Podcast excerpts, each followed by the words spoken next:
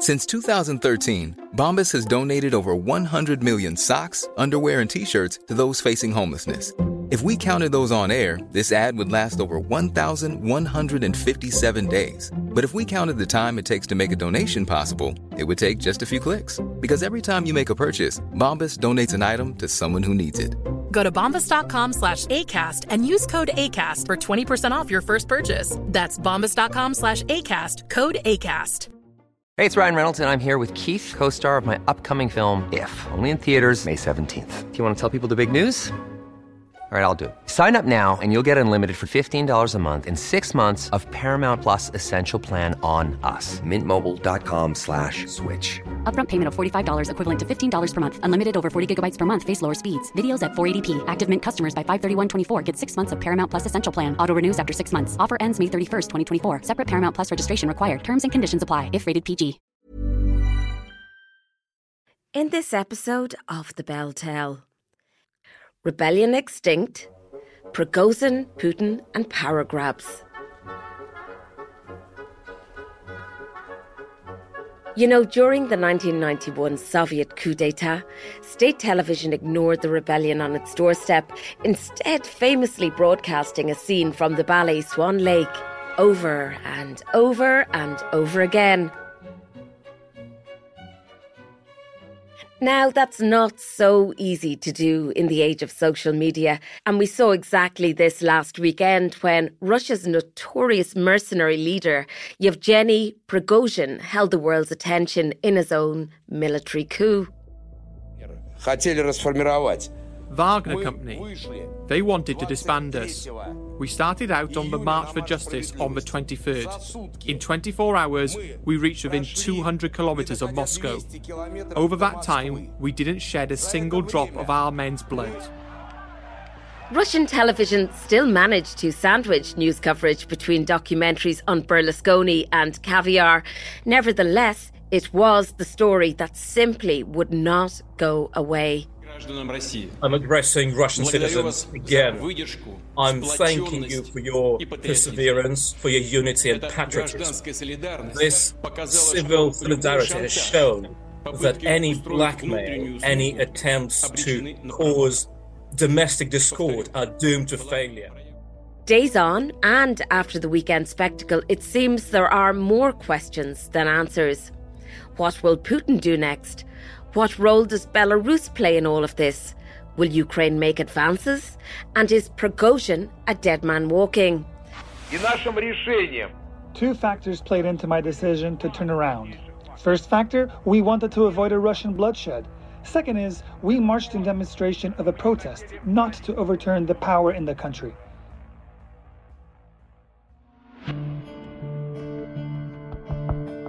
I'm Siobhán Maguire, and to find out more, I'm joined by Donnacha Ó Beacháin, Professor of Politics at Dublin City University. Donncha, what played out over the weekend was riveting to watch, especially when it unravels in real time before your eyes. Can you give us a quick refresh?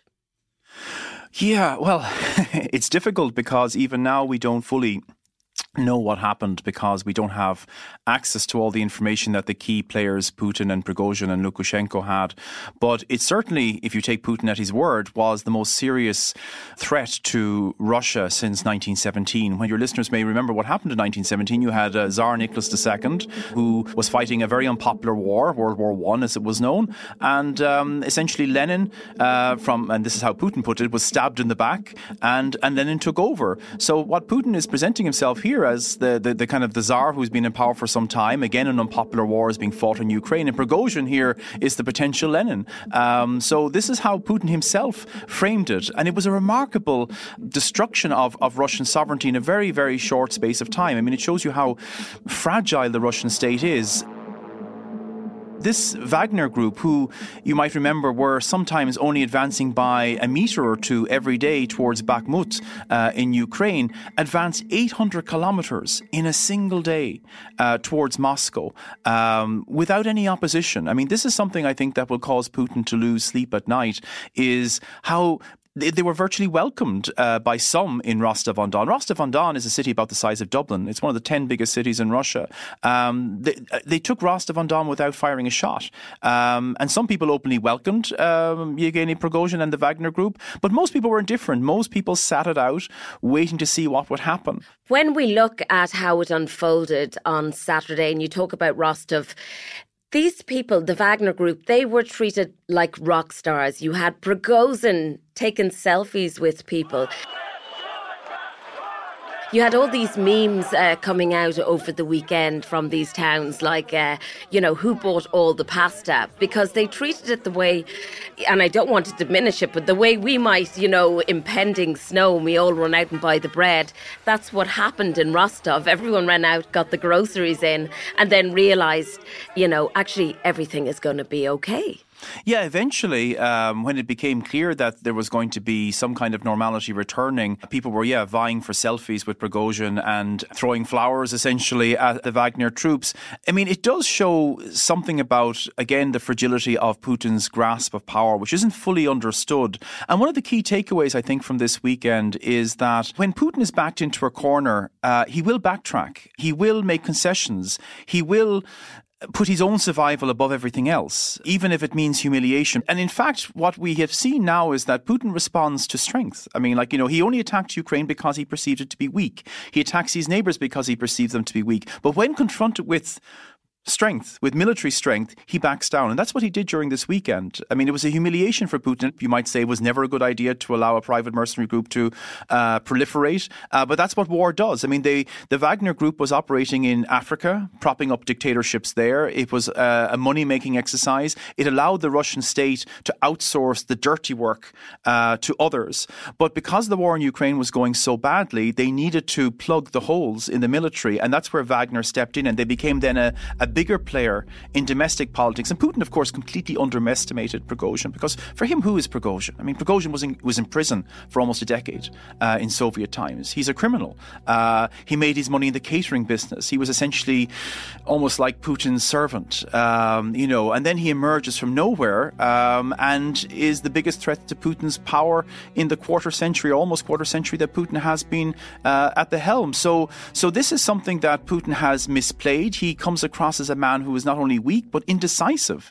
I mean, Prigozhin makes his initial challenge uh, on Friday night, and we, you know, already you see tanks beginning to defend public buildings in Moscow, and and no explanation from Putin. Can you imagine if you know tanks were going around Leinster House or Buckingham Palace, whatever like that? The, you know, a speech from the government would be immediate to explain to the citizens what the hell is going on. But Putin stayed silent, and then he came out with this, as said, very very trenchant speech at the beginning of Saturday, uh, and then he backtracked completely by the end of Saturday. So it's it's one thing that we can clearly take from this. There's a lot that we don't know, but that Putin does not come out well out of this. And of course, Russia's difficulty is going to be Ukraine's opportunity, um, because even though, of course, many in Ukraine were also sitting back with the popcorn, waiting to see how this would unfold, um, and and hoping that it would lead to more internal uh, dissension within Russia. But certainly, you know, it's it's going to be a morale boost for people in Ukraine uh, as they fight this counteroffensive. They've they've now taken their ninth village.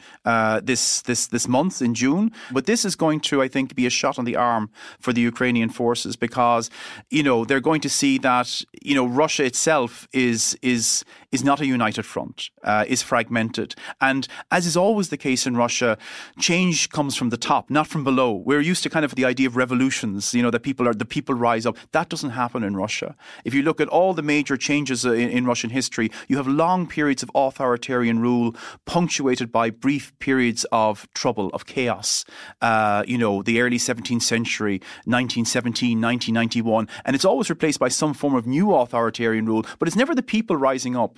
It's it's it's always some kind of even even with um, the collapse of the Soviet Union, it was Boris Yeltsin who pulled the rug from Mikhail Gorbachev, and Prigozhin again was playing that potential role. It didn't happen, but it shows you what can happen very quickly in Russia. So, Donnacha, if if Putin's Tsar Nicholas, Prigozhin is Lenin, then who's Stalin? Oh, that's a very, very interesting question. I mean, well, S- Stalin was in power for, for a long time. I mean, he was in power for three decades, and Putin is now approaching a quarter century. So, if if anyone is, is Stalin, I guess it, it, it might be Putin. In, in, if you're if you're to use this parallel, but I think there was a certain um, irony in the fact that when Putin addressed the nation on Saturday, it was 16 months to the day when he made a similar address, you know, to the Russian nation via state TV. And this was the address in which he announced the invasion of Ukraine, the full scale invasion of Ukraine. And what was that all about, or what was it supposed to be about? It was supposed to be about projecting Russian power of making Russia stronger, of subordinating Ukraine to Russia's will. And here he was 16 months later, I said exactly to the day, and he was again addressing the Russian people with a very different message. Uh, saying that not Ukraine that was uh, in danger, but Russia was in danger.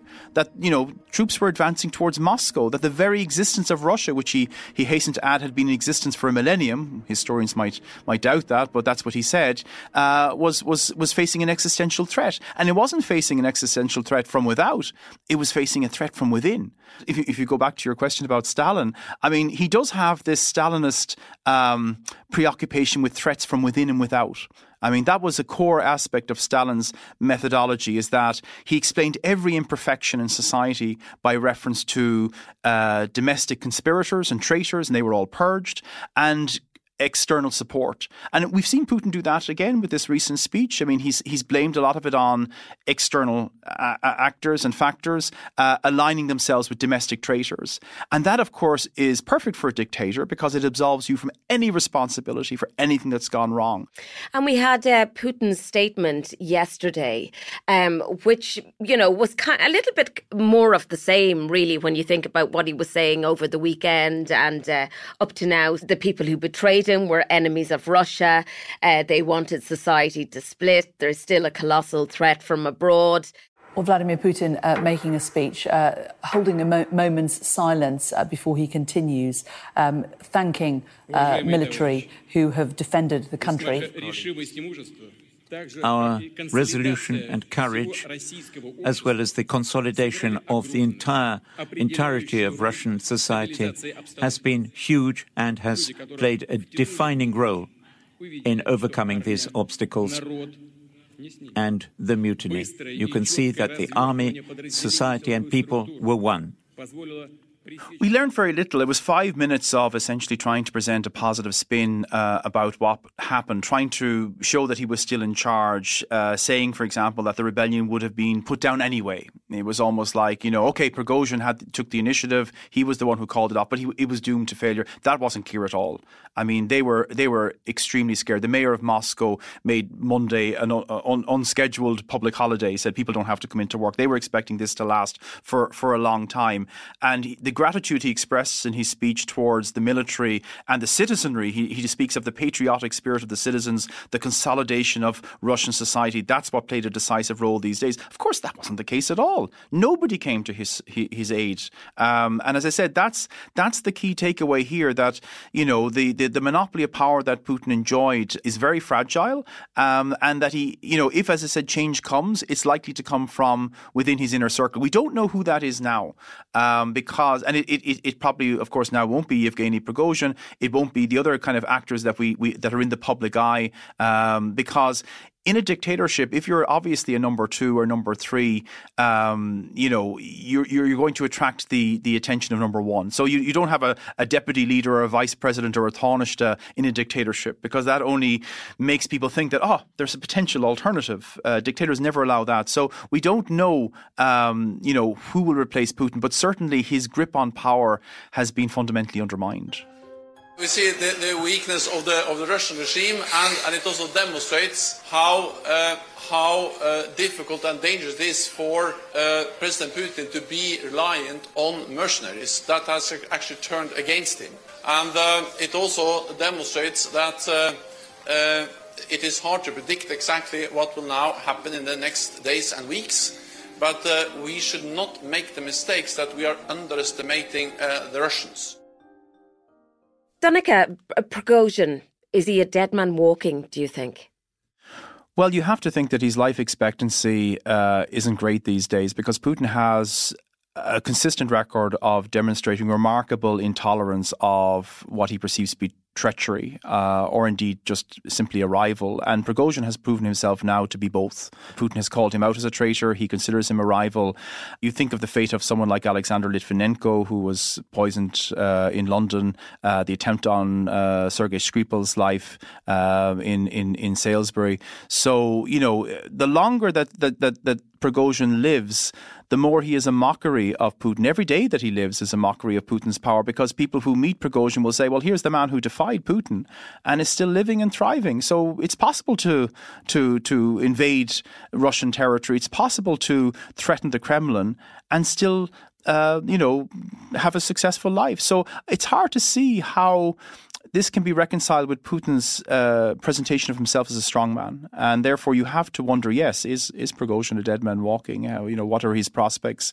Uh, certainly, I don't think he would be uh, uh, a viable prospect for most life assurance companies. Oh, and then it kind of goes back to what we were talking about earlier as well, Donnacha. That Prigozhin is a name we now know.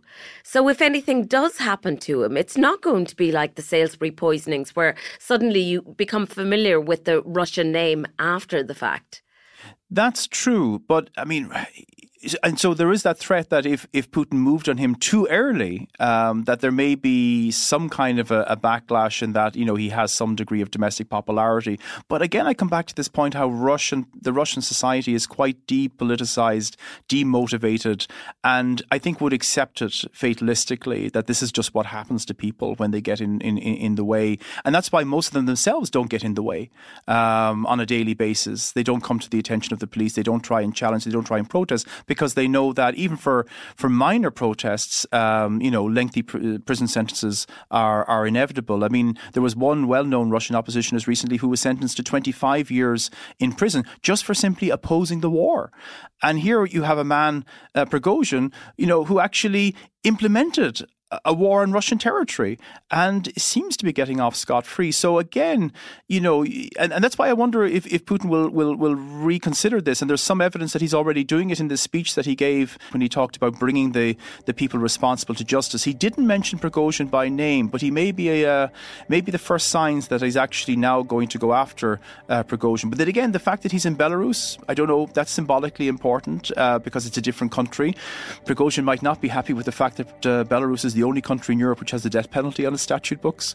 Um, and and you know Lukashenko is a firm ally of Putin. But uh, yeah, let's see. It's it's it's. Um, I, I, I would be like Stalin before. I would be a man that would become paranoid about my own personal security if I was Prigozhin. I went to Stalin's old uh, dacha where he his summer house in Georgia one time, and the curtains uh, in Stalin's dacha never reached the ground because Stalin was always preoccupied with assassins, and uh, he was afraid that there'd be somebody hiding behind behind the curtain. So he only always wanted to see the legs of people behind the curtains. I think Prigozhin will be investing in shorter curtains in his in his room in Minsk. All these uh, theories that even footage used of uh, the military um, leader in Russia there, uh, Shoigu, that that was all fabricated. It was footage taken from ages ago, basically. Uh, and so people were wondering, well, what has happened to him? Where has he gone? The fact that the Minister of Defence doesn't make a statement is remarkable. Now, he was shown on TV, as you say, people were unclear about the timing. Um, uh, it wasn't clear when that video was made. Some people are saying there may be a purge, uh, but certainly Shoigu's future will tell you something about whatever Prigozhin managed to gain from this putative deal that that he secured. Um, because, you know, Prigozhin went in with two major objectives. One was to get rid of Shoigu, who he considers a rival.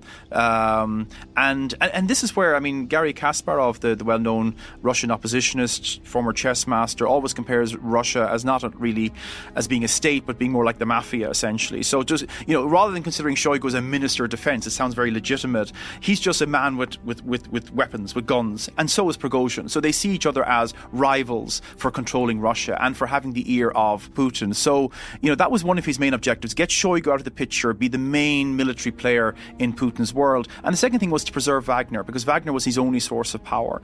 And neither of those objectives are secured, so it's unclear why Prigozhin backed down. But the thing is, is that, and we've forgotten this, or it wasn't didn't attract maybe as much of attention as it should have, but shortly before he went on the military offensive on Saturday, Prigozhin made a remarkable uh, address uh, again on Telegram where he undermined completely the rationale of the war. He said the war had nothing to do with uh, denazification or demilitarization, you know, because remember we were told it was all about NATO expansion and whatnot. He said it had nothing to do about protecting ethnic Russians. He said there were only two reasons why Russia invaded Ukraine uh, as it did, and that was to uh, pursue the the private personal ambitions of Sergei, uh, Sergei Shoigu, the Minister of Defense, and second was oligarch interests, that they had plundered Donbass. Uh, so again, countering the Kremlin narrative completely that they were there for the people of Donbass to help them. They had plundered Donbass, and now they wanted to plunder Ukraine. And the, the idea was to install a puppet, uh, a guy called uh, Medvedchuk, uh, to, to put him in power,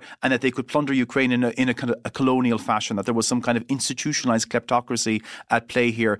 And, and that's remarkable because you think think that, you know, how much we have taken seriously the official grievances of Russia in this, and, and, and it is very much a straightforward colonial endeavour of taking over a state which, you know, they believe doesn't have legitimacy but has a lot of resources. We see how much grain, for example, Ukraine exports to the world for getting access to those kinds of things. So Prigozhin made that statement um, on, on, on Friday and then goes on the military offensive on Saturday. So in a way, Russia is rudderless really at the moment. It, it lacks it lacks any kind of um, clear direction. And I think the next few days and weeks are going to be, will give us a clear indication, I think, hopefully, of who is prevailing now in Russia.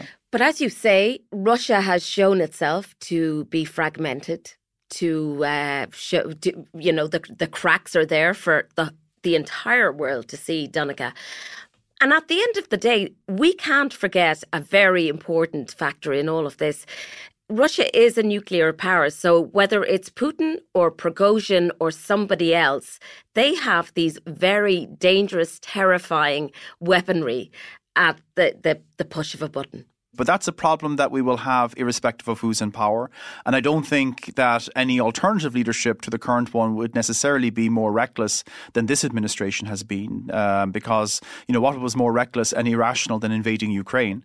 Uh, and, and they have, you know, at various stages of the war, you know, ratcheted up the, the, the rhetoric of pressing the red button, if necessary, using tactical nuclear weapons. And they have never done so. Every red line has been crossed. And as we've seen, they've backed down when confronted uh, with, with with, with military force. So I think we, we, we, we in this part of the world can't allow that to paralyze our, our own thinking about supporting Ukraine because ultimately, as I said, every time Ukraine has made advances, it hasn't uh, warranted any, any nuclear retaliation. Must be remembered as well um, that U- Ukraine used to have nuclear weapons. Uh, they gave them up in 1994 in return for security guarantees, which were never honoured.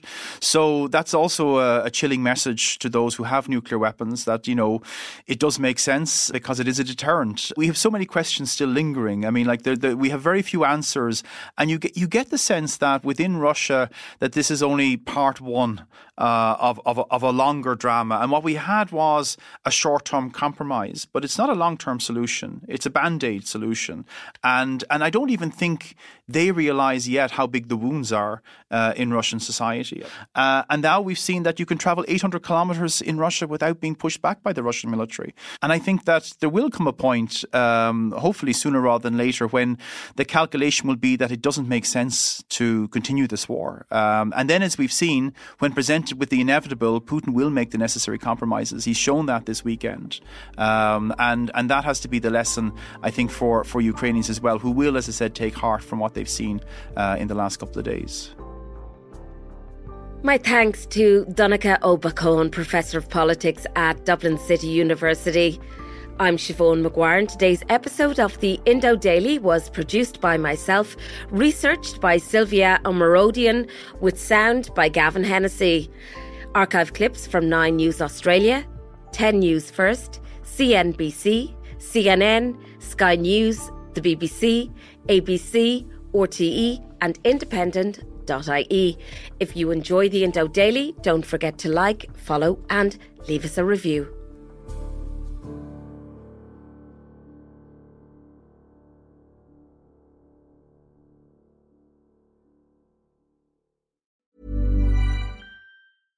When you get an Irish Independent digital subscription, you don't just get access to the news at your fingertips. For a limited time, you'll also receive a 75 euro O'Neill's gift card. So what are you waiting for? Get the whole kit and caboodle. Visit independent.ie forward slash subscribe today. Irish Independent. Terms and conditions apply.